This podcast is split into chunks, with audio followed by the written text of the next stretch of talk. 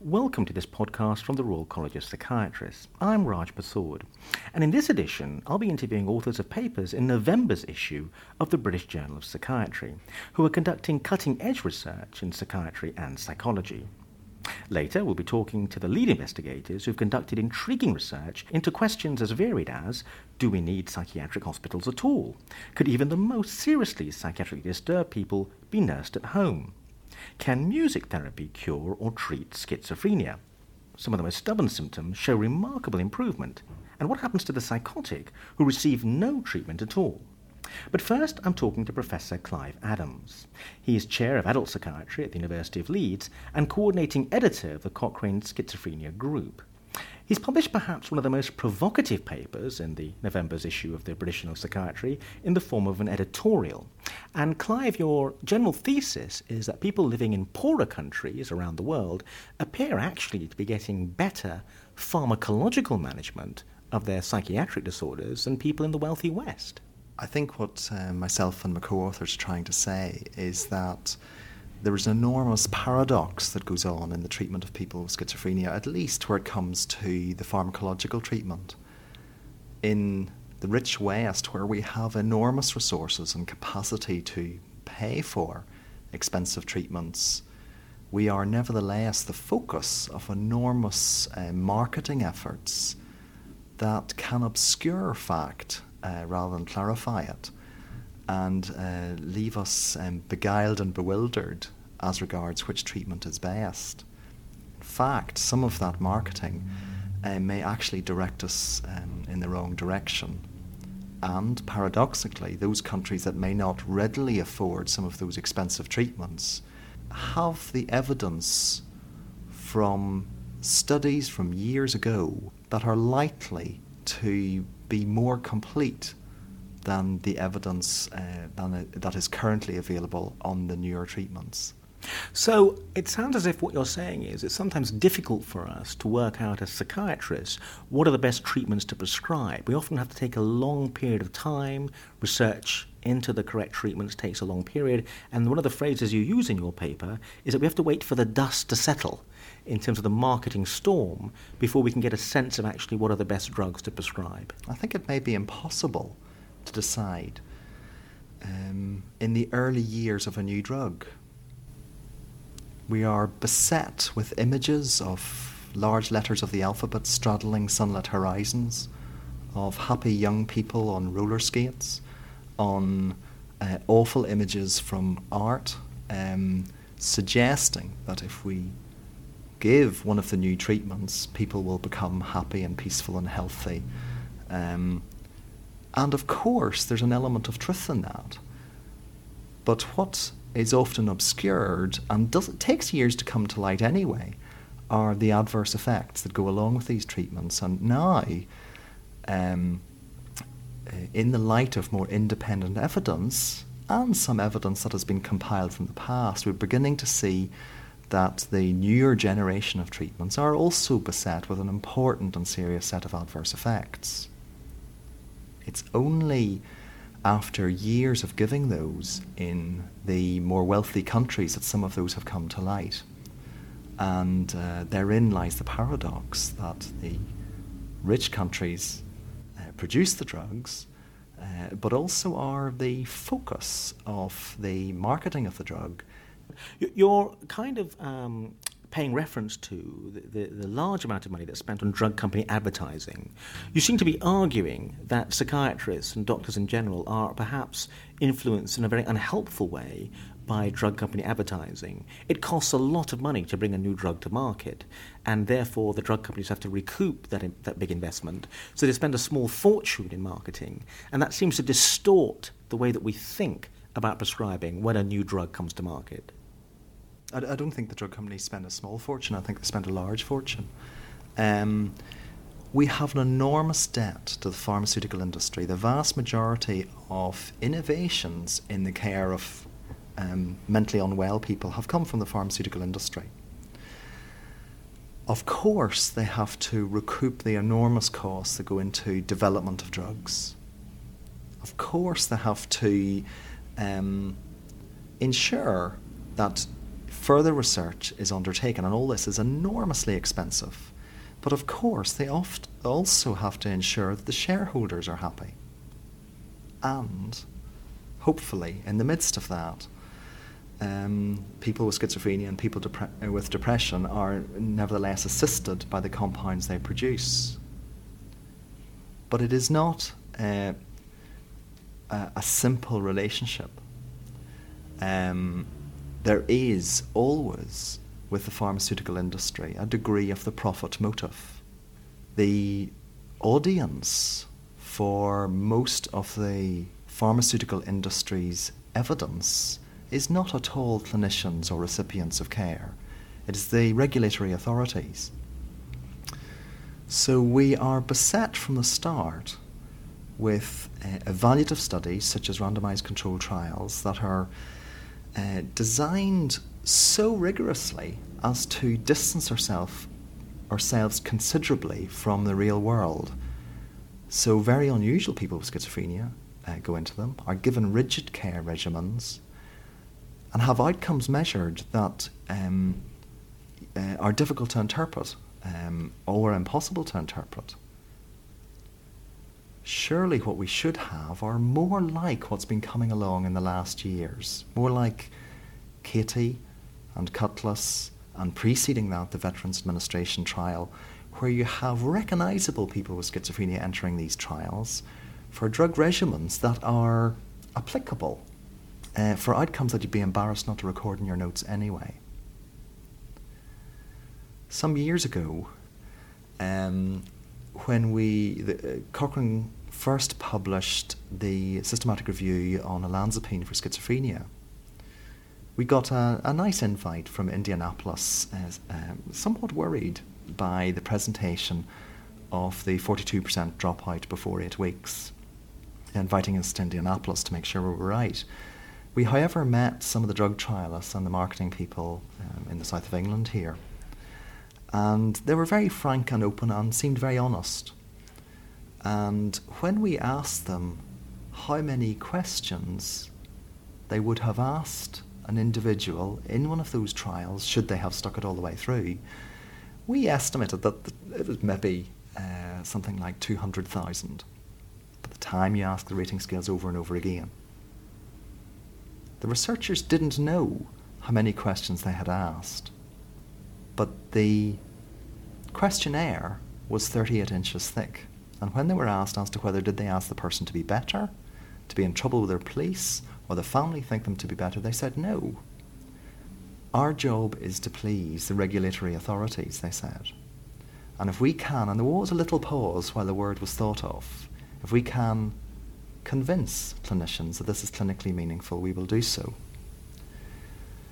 I think, especially in the rich countries, we are prey to evidence of this sort accompanied by highly aggressive and efficient marketing.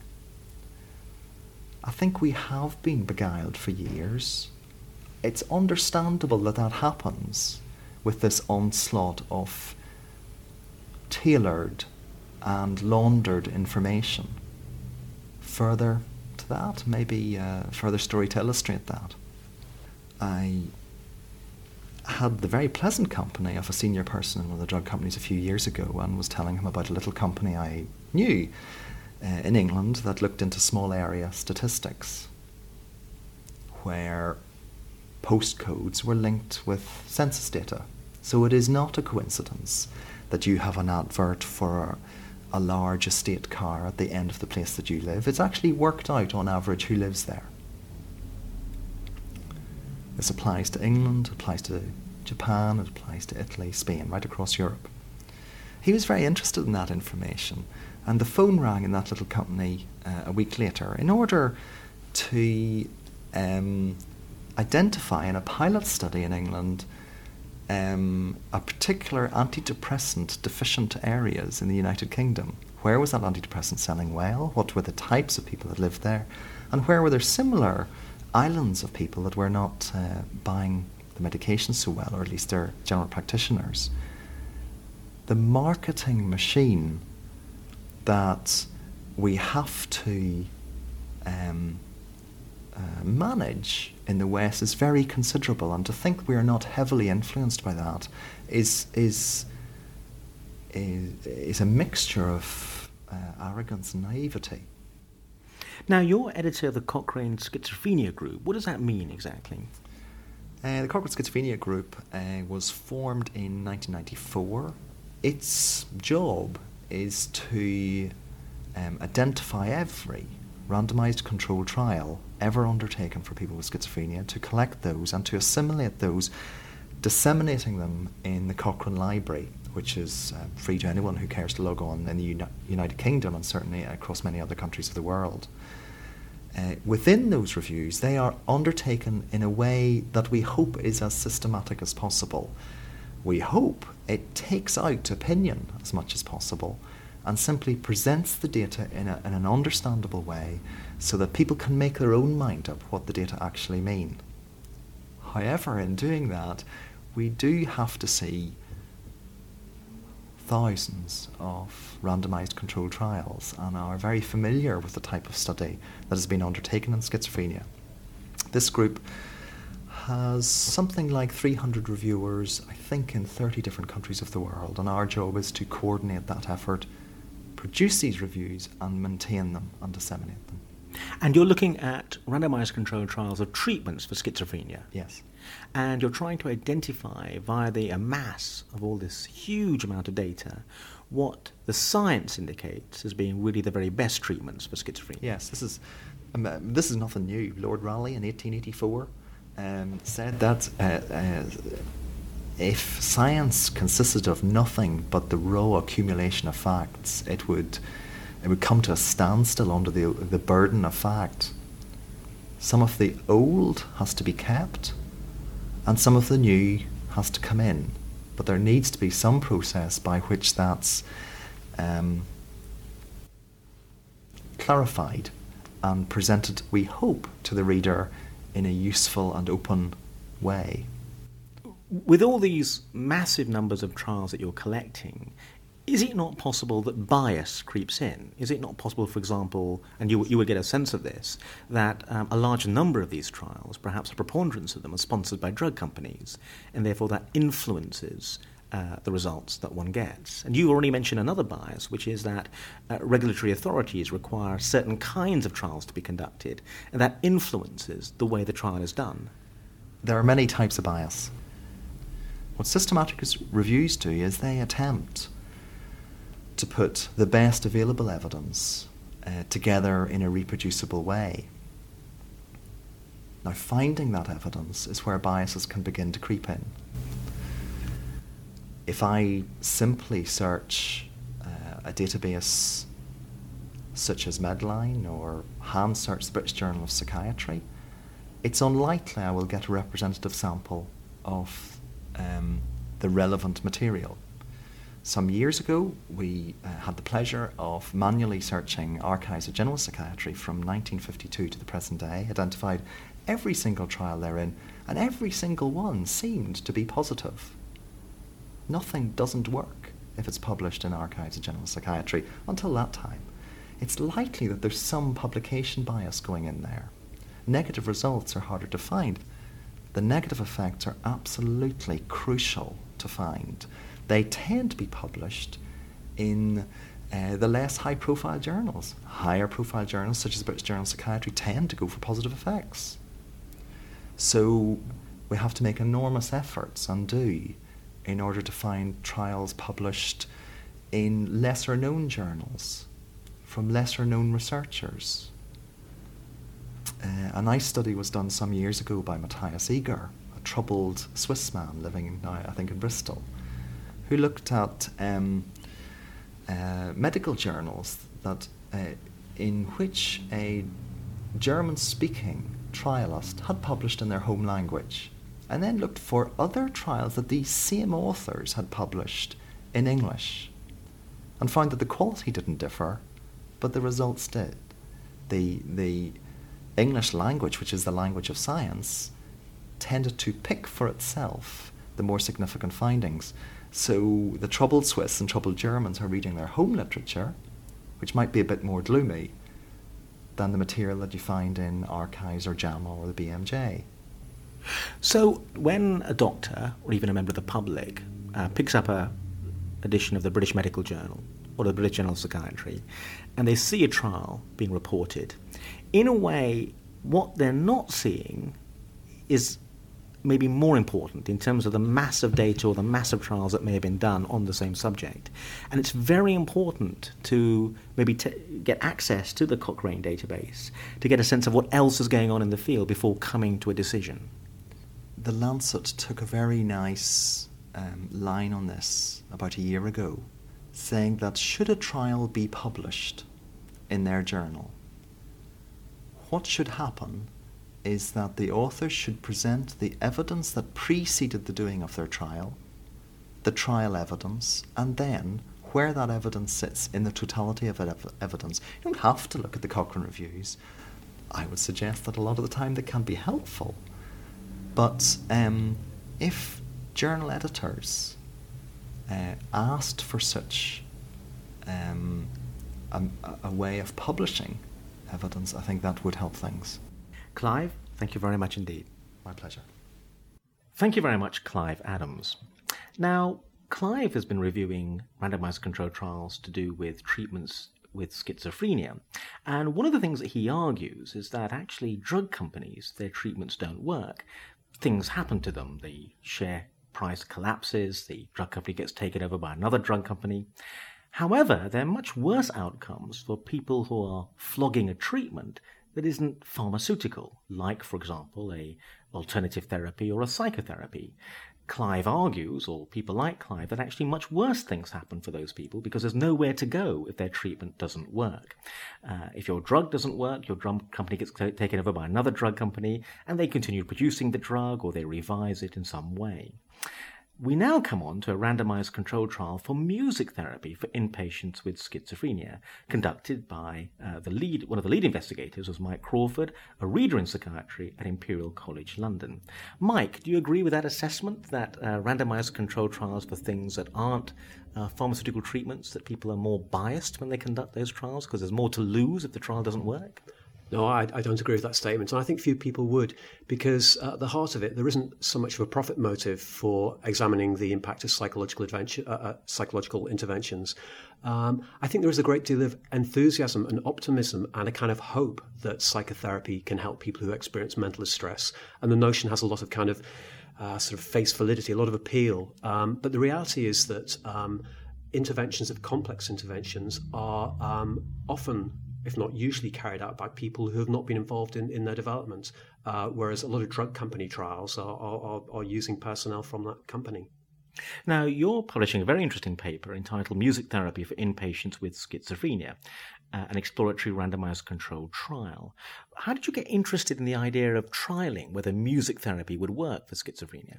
I think my interest started off more from the perspective of inpatient treatment uh, rather than anything else.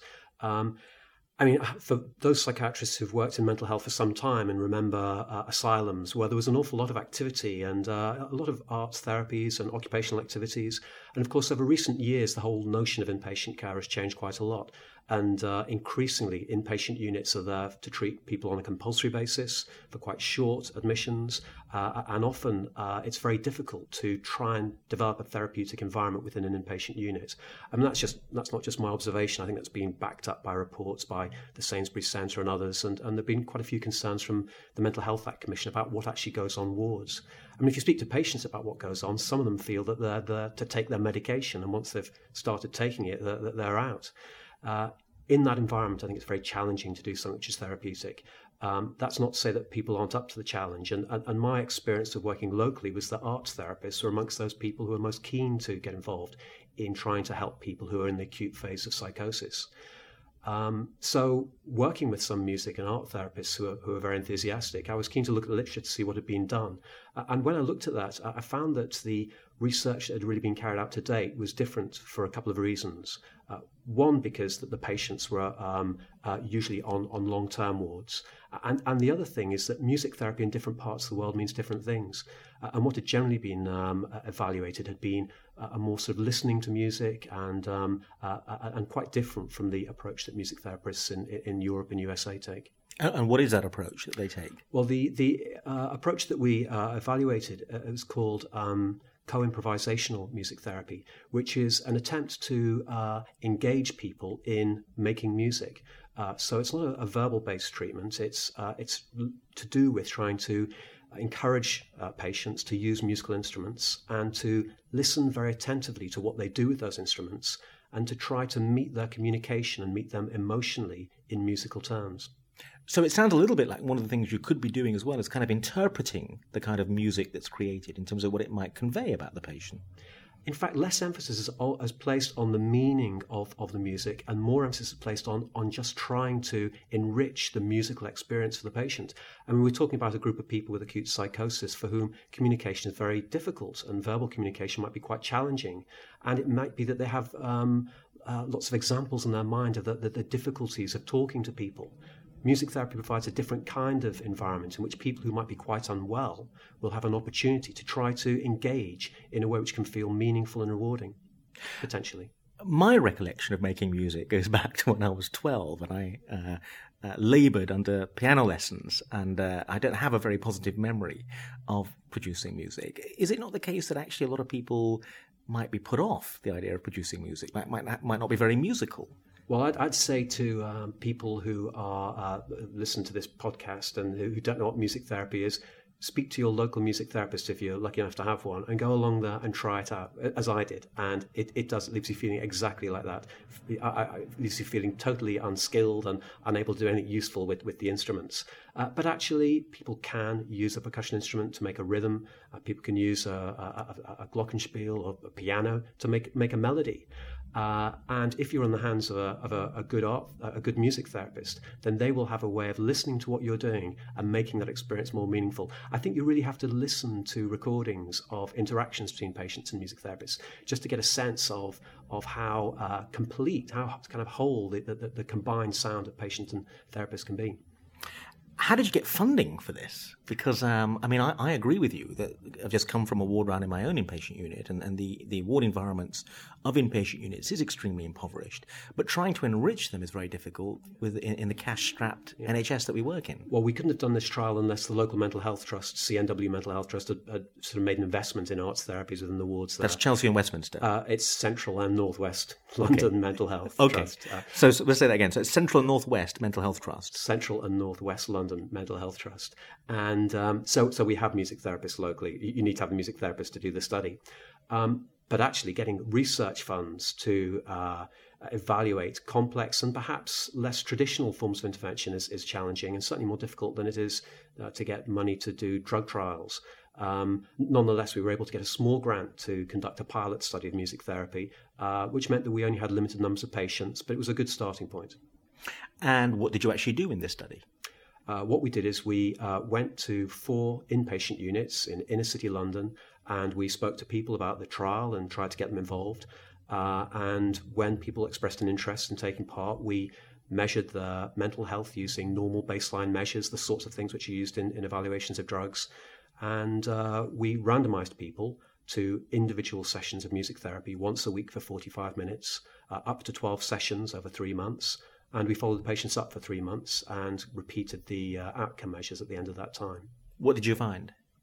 Well, I think the first thing that's really worth noting is that this was a group of people who hadn't been getting up to much on wards. We asked people what activities they'd got involved in over the last two weeks, and most people had done nothing.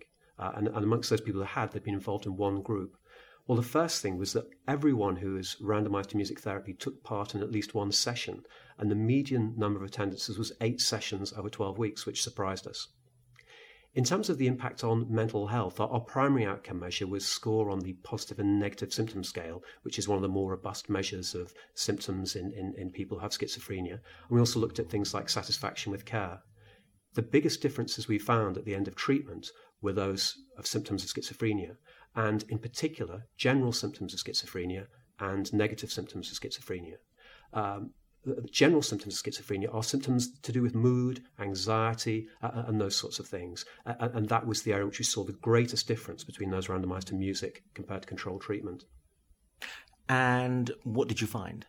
Uh, we found a nine point drop in PANSS scores, nine point improvement uh, amongst those people randomized to music therapy, and a three point change uh, in, in, those people who were offered treatment as usual. Uh, and univariate analysis suggested that was a statistically significant finding. But this being a small study, when we conducted a multivariate analysis, uh, that trend was it was a positive trend, but no longer statistically significant. What I found really fascinating about this paper was the improvement in negative symptoms, because we all know that uh, pharmacological treatment is particularly not particularly good generally speaking, at helping with negative symptoms, either symptoms of withdrawal, apathy, uh, where people can look rather depressed. Uh, psychiatric drugs are much better where, with, with symptoms like people hearing voices, having active delusions. So I was really struck by this. What are your thoughts about the, the, the positive impact on negative symptoms of music therapy? Well, you're right to note that. In fact, it was the general symptoms and the negative symptoms which showed most change, and you're right to say they're the ones which tend to be least affected by medicine. Mm. Interestingly, also, when they've done studies asking people with schizophrenia what matters to them about their outcomes, they usually identify things to do with depression and negative symptoms rather than positive symptoms. I think there are quite a few people with schizophrenia who can cope with a certain degree of hallucinations, uh, but it's actually the kind of effect on mood and, and energy levels that really has an impact. Um, so that's where we found our greatest uh, difference. The question then is, what was it about music therapy which might have uh, uh, resulted in those changes? And I think that's uh, a point which requires further investigation. Uh, essentially, we're not sure whether these are specific or non-specific effects. Uh, the music therapists involved in the study were motivated and energetic therapists who gave people their attention on a weekly basis over a 12-week period. And to what extent it was their energy and care and interest or the use of music therapy, we, we don't know. But, but interestingly, we, we conducted a small qualitative study in parallel to the trial. The, we, we didn't put the results of those in, into the, this, this paper. Uh, but we asked patients who had schizophrenia and had music therapy what they thought the effects were and why they thought it helped them.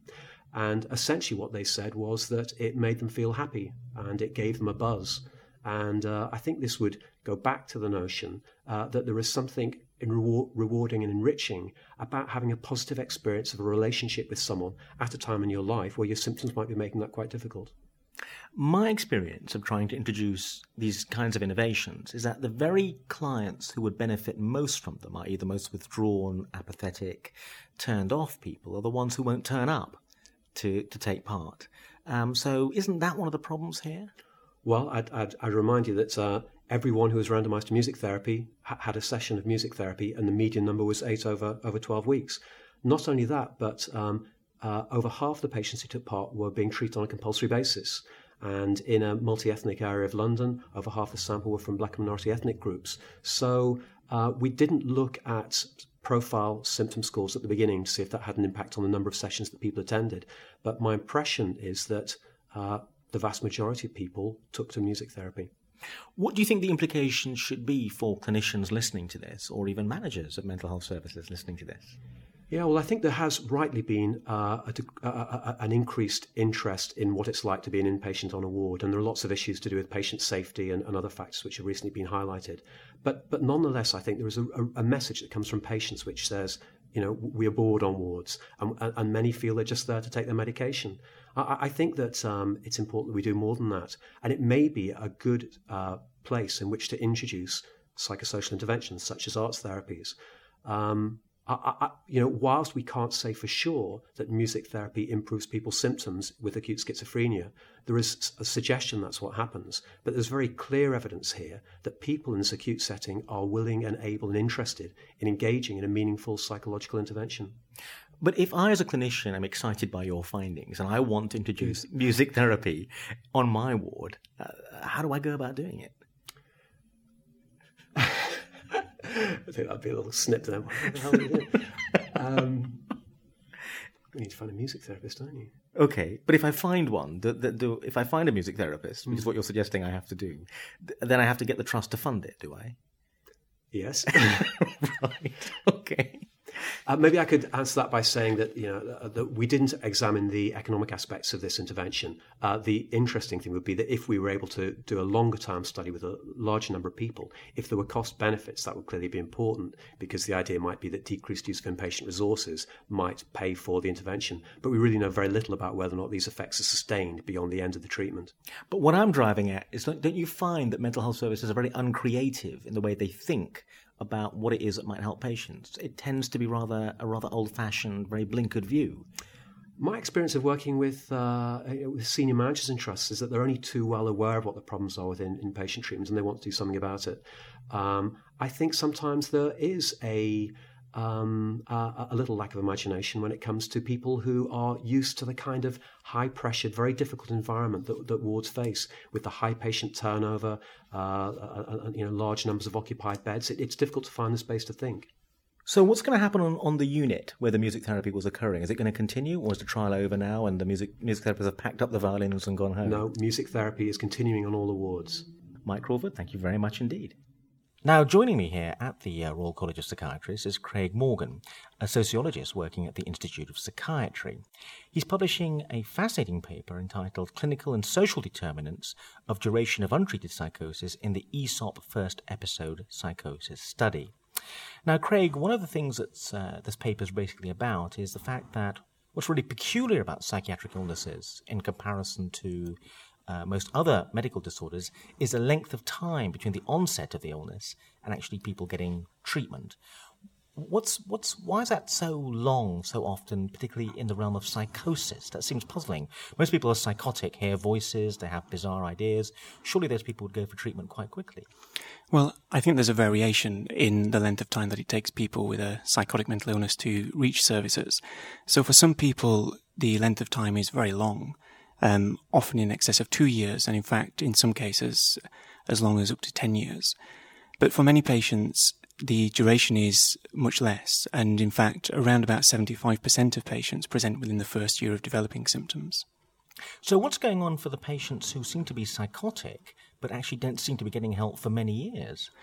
I think we're we're still at the early stages of understanding why that is. There's been lots of interest recently in this concept of duration of untreated psychoses and the degree to which it does or doesn't influence subsequent outcomes.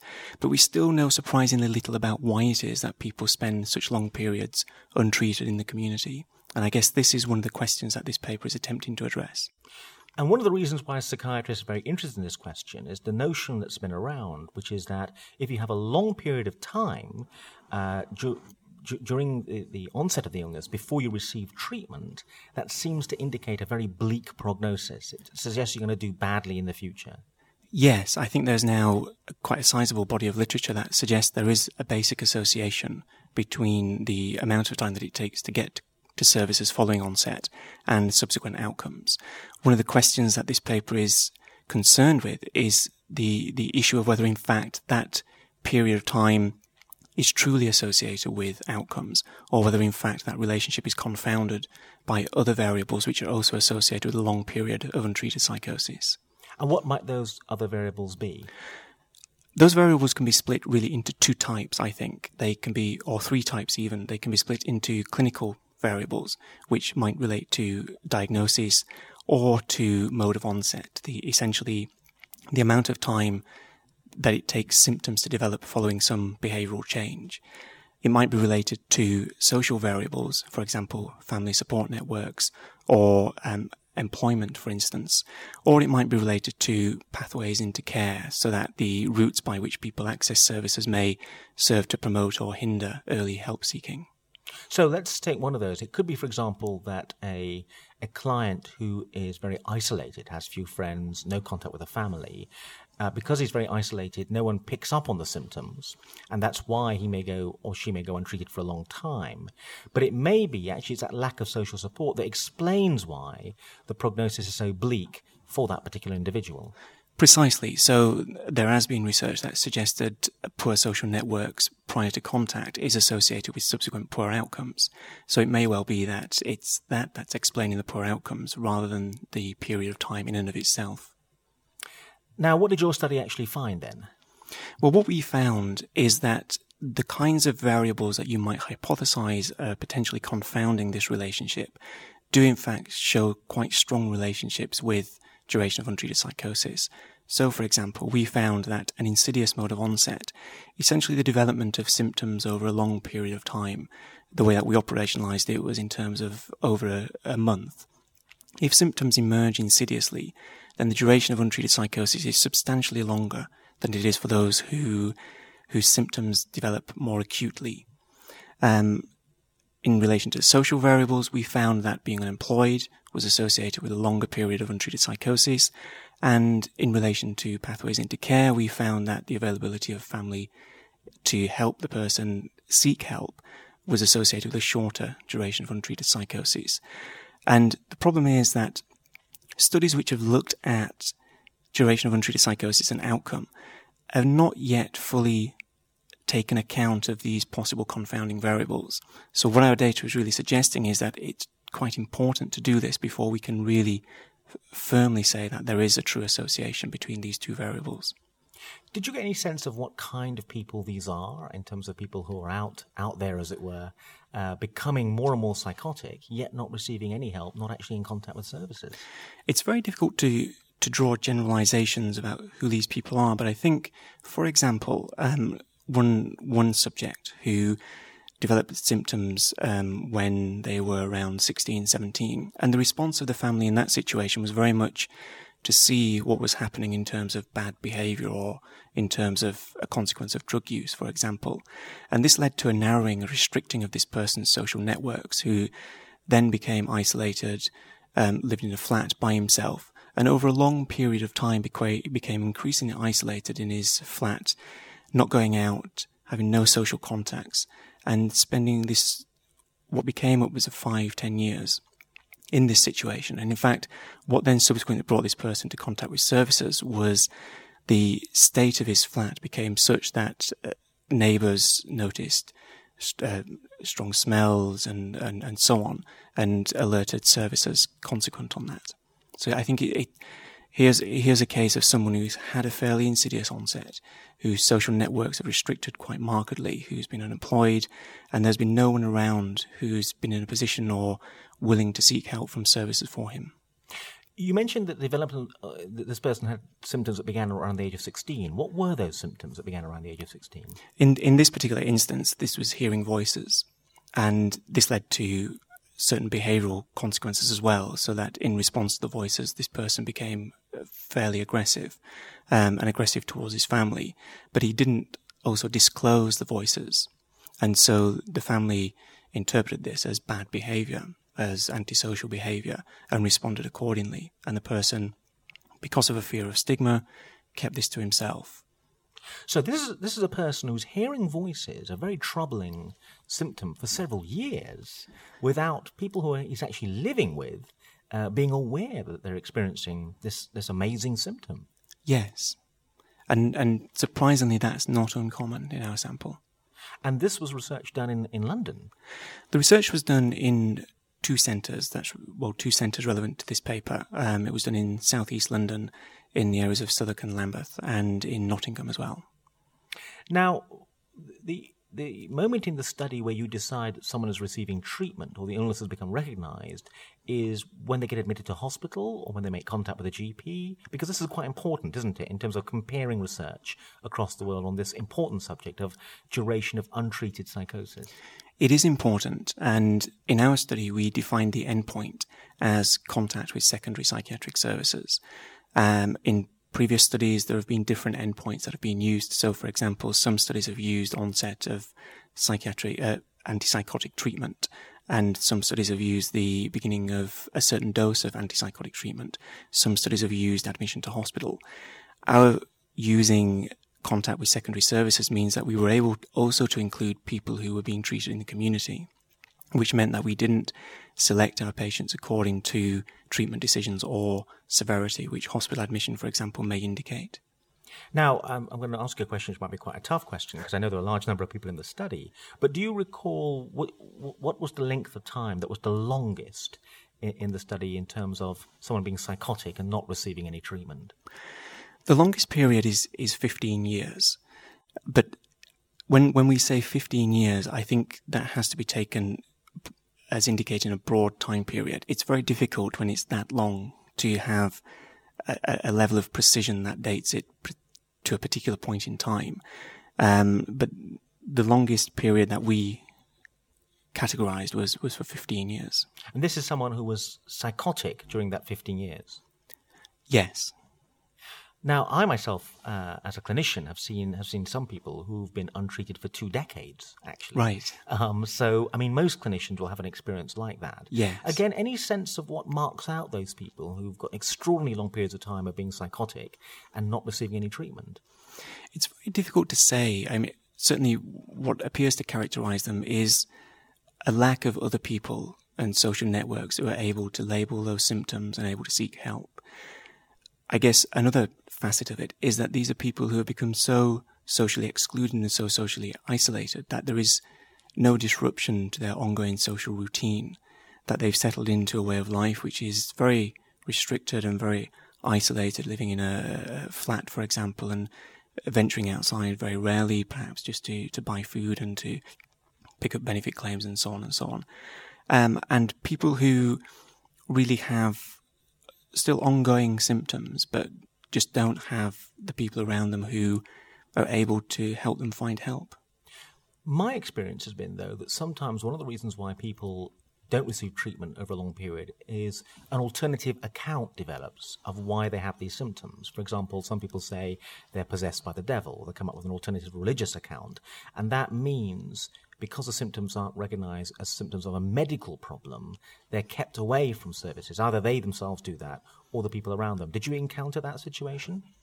We we certainly encountered it, the situation where individuals themselves who were suffering um, would develop alternative accounts, and it becomes very difficult then to distinguish the account from delusional beliefs relating to to other symptoms. For example, we didn't have any examples of people who had spent that length of time and yet who still had people around them who were supporting and to a degree labeling their symptoms differently and not seeing it in, in medical terms. Sorry, the question's eluded me. I was about to ask there. Um, oh, yeah. Um, there is a, a, movement which actually is quite old, but is gathering gathering momentum again to suggest that actually contact with psychiatrists and psychiatric treatment and diagnosis is often not that helpful for psychotic patients. So you were examining a group of people who had a first onset, as it were, and hadn't received treatment over a long period. Did you encounter people who you thought actually, in a way, it's better for them? Uh, they did better as a result of not receiving any help or making contact with psychiatric services. It's it's very difficult to, to answer that because the people who ultimately get included in this study are people who have presented to services in some form. And looking back from from that vantage point, it's very difficult to see an alternative endpoint where they would have uh, got well by themselves. For example, there are certainly a very small number of people in the study who, when you look back over the course of their illness, had experienced what looked like discrete episodes, which they'd developed and then had remitted um, without help and then on the second, third, or fourth episode, then they ultimately made contact with psychiatric services. But it's difficult to, to see people who have made contact and say that actually they wouldn't have done better without it because, in a certain sense, they make contact because they need help.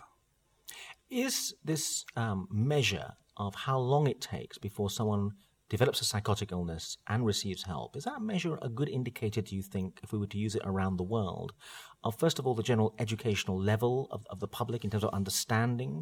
Uh, you know, when someone's developing a psychiatric illness, recognizing it, perhaps a measure of um, stigma. If the thing is stigmatized, people are more reluctant to go and get help or label it correctly. And also perhaps a measure of the efficiency and the effectiveness of psychiatric and, and uh, medical services. Would, would you say that this is an important measure?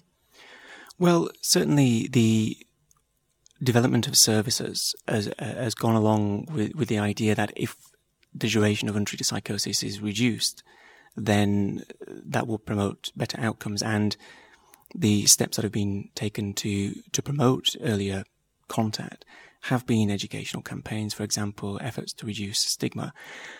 I think these are empirical questions, and I don't think that our study really, really addresses that. I don't know whether duration of untreated psychosis is a measure of public attitudes or of stigma, or whether it's in fact some kind of proxy measure for a different type of illness, which is more insidious and, and more neurodevelopmental. But I think these these are important questions if this variable is to is to be understood and then and then used in terms of implications for services. Now, the study you, you keep referring it to as the AESOP study. Could you remind us again what AESOP stands for? Yes, AESOP stands for the um, Etiology and Ethnicity in Schizophrenia and Other Psychoses. And it's initially set up, it was initially set up as a three centre study in Bristol, Nottingham and southeast London. And it was primarily a study of all new cases of psychosis who came into contact with psychiatric services in those three catchment areas over a two year period. And the initial focus of the study was really to look at the incidence of psychosis in different ethnic groups and to attempt to understand the reasons why there may be variations by ethnic group in the incidence of psychoses. We're still very much in the process of analysing the data that we collected from this cohort of people with the first episode of psychosis. But separate from that, we're also in the process of developing a follow-up study which will be a follow-up study of all of the people who were included in the baseline study at what will now be a six to ten year follow-up period. Craig, thank you very much indeed. Thank you. Now joining me here at the Royal College of Psychiatrists is Giles Glover, a professor of public mental health at Durham University. He's publishing a very interesting paper in November's uh, issue of the British Journal of Psychiatry. The title of the paper is Crisis Resolution, Stroke Home Treatment Teams and Psychiatric Admission Rates in England. Now, Giles, this issue of home treatment teams or crisis resolution teams is actually a very old idea. It's an idea that actually even people uh, suffering the most acute psychotic uh, relapse might actually not need to be admitted to psychiatric hospital and could be treated at home. Many people would find that a very strange idea. This has been being done for 30 years now in one setting and another on this side of the Atlantic and the other.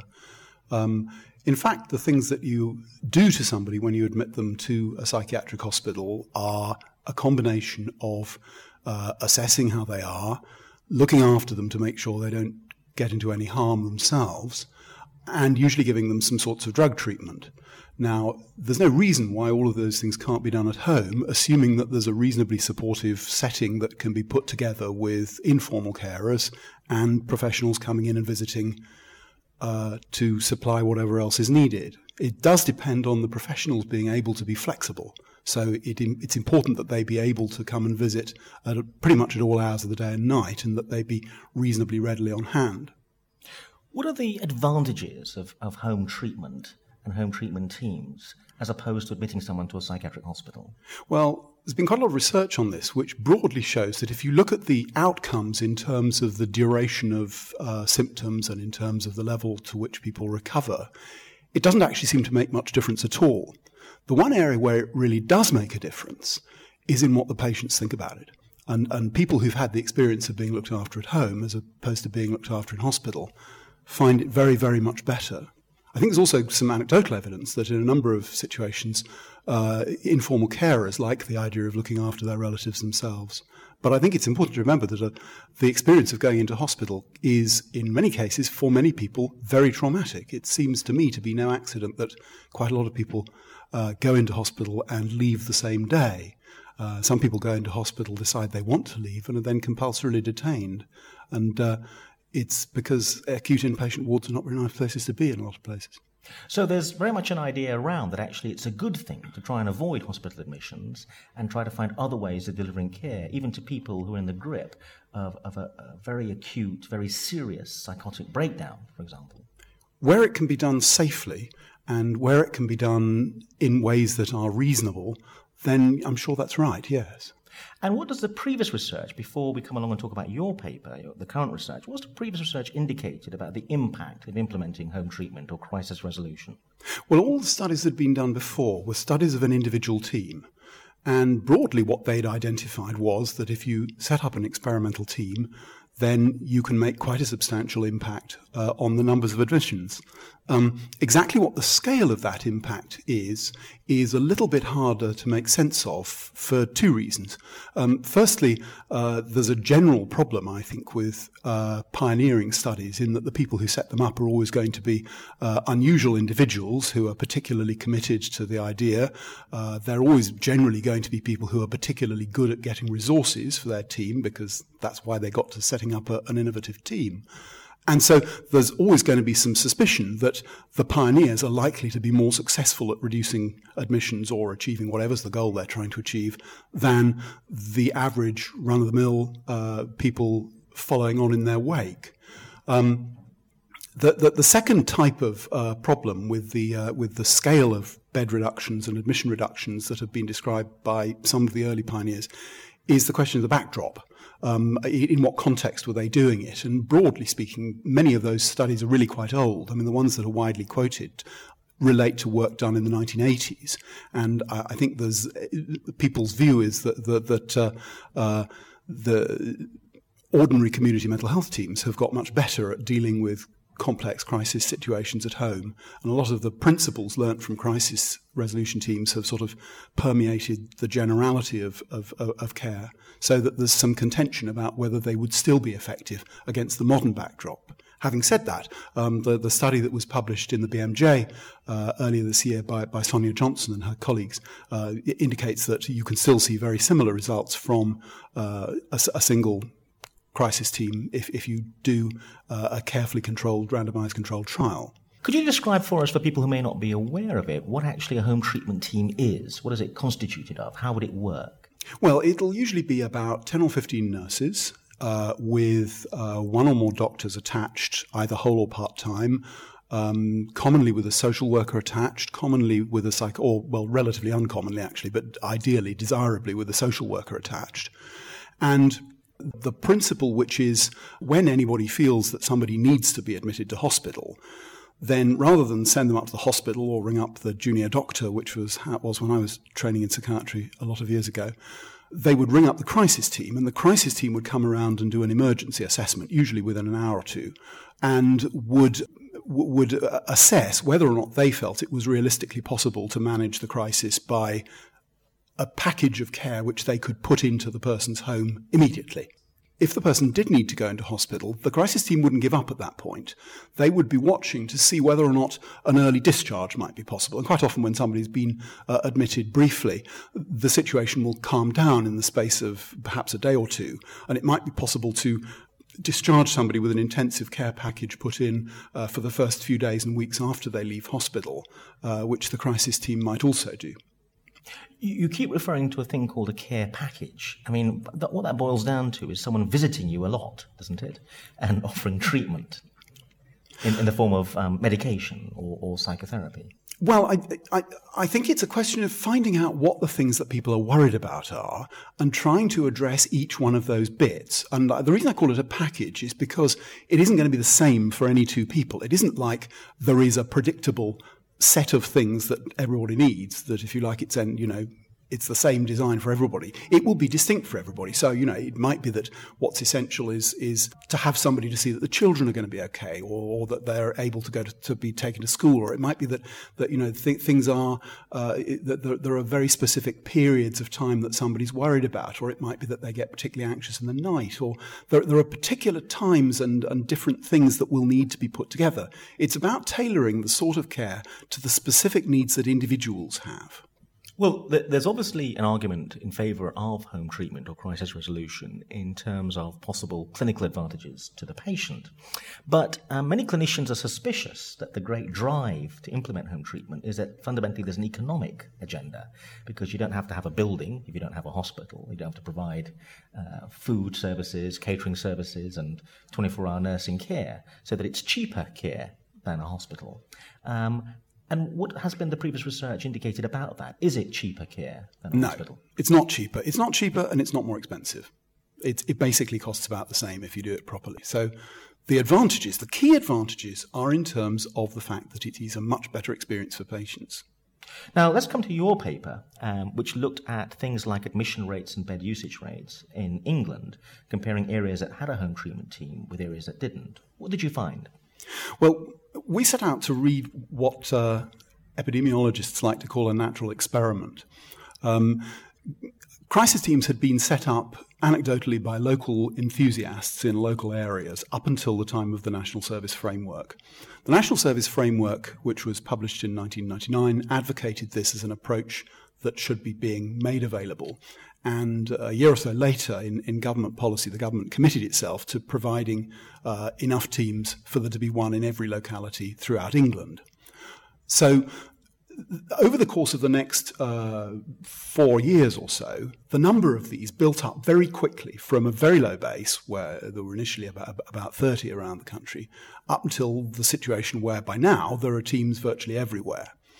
So that gave an opportunity for us to look at whether we could see the footprint of these new teams appearing in drops in the admission statistics all around the country as the teams appeared. And what are your main findings in terms of the paper? Well, the, the, key finding is that you can.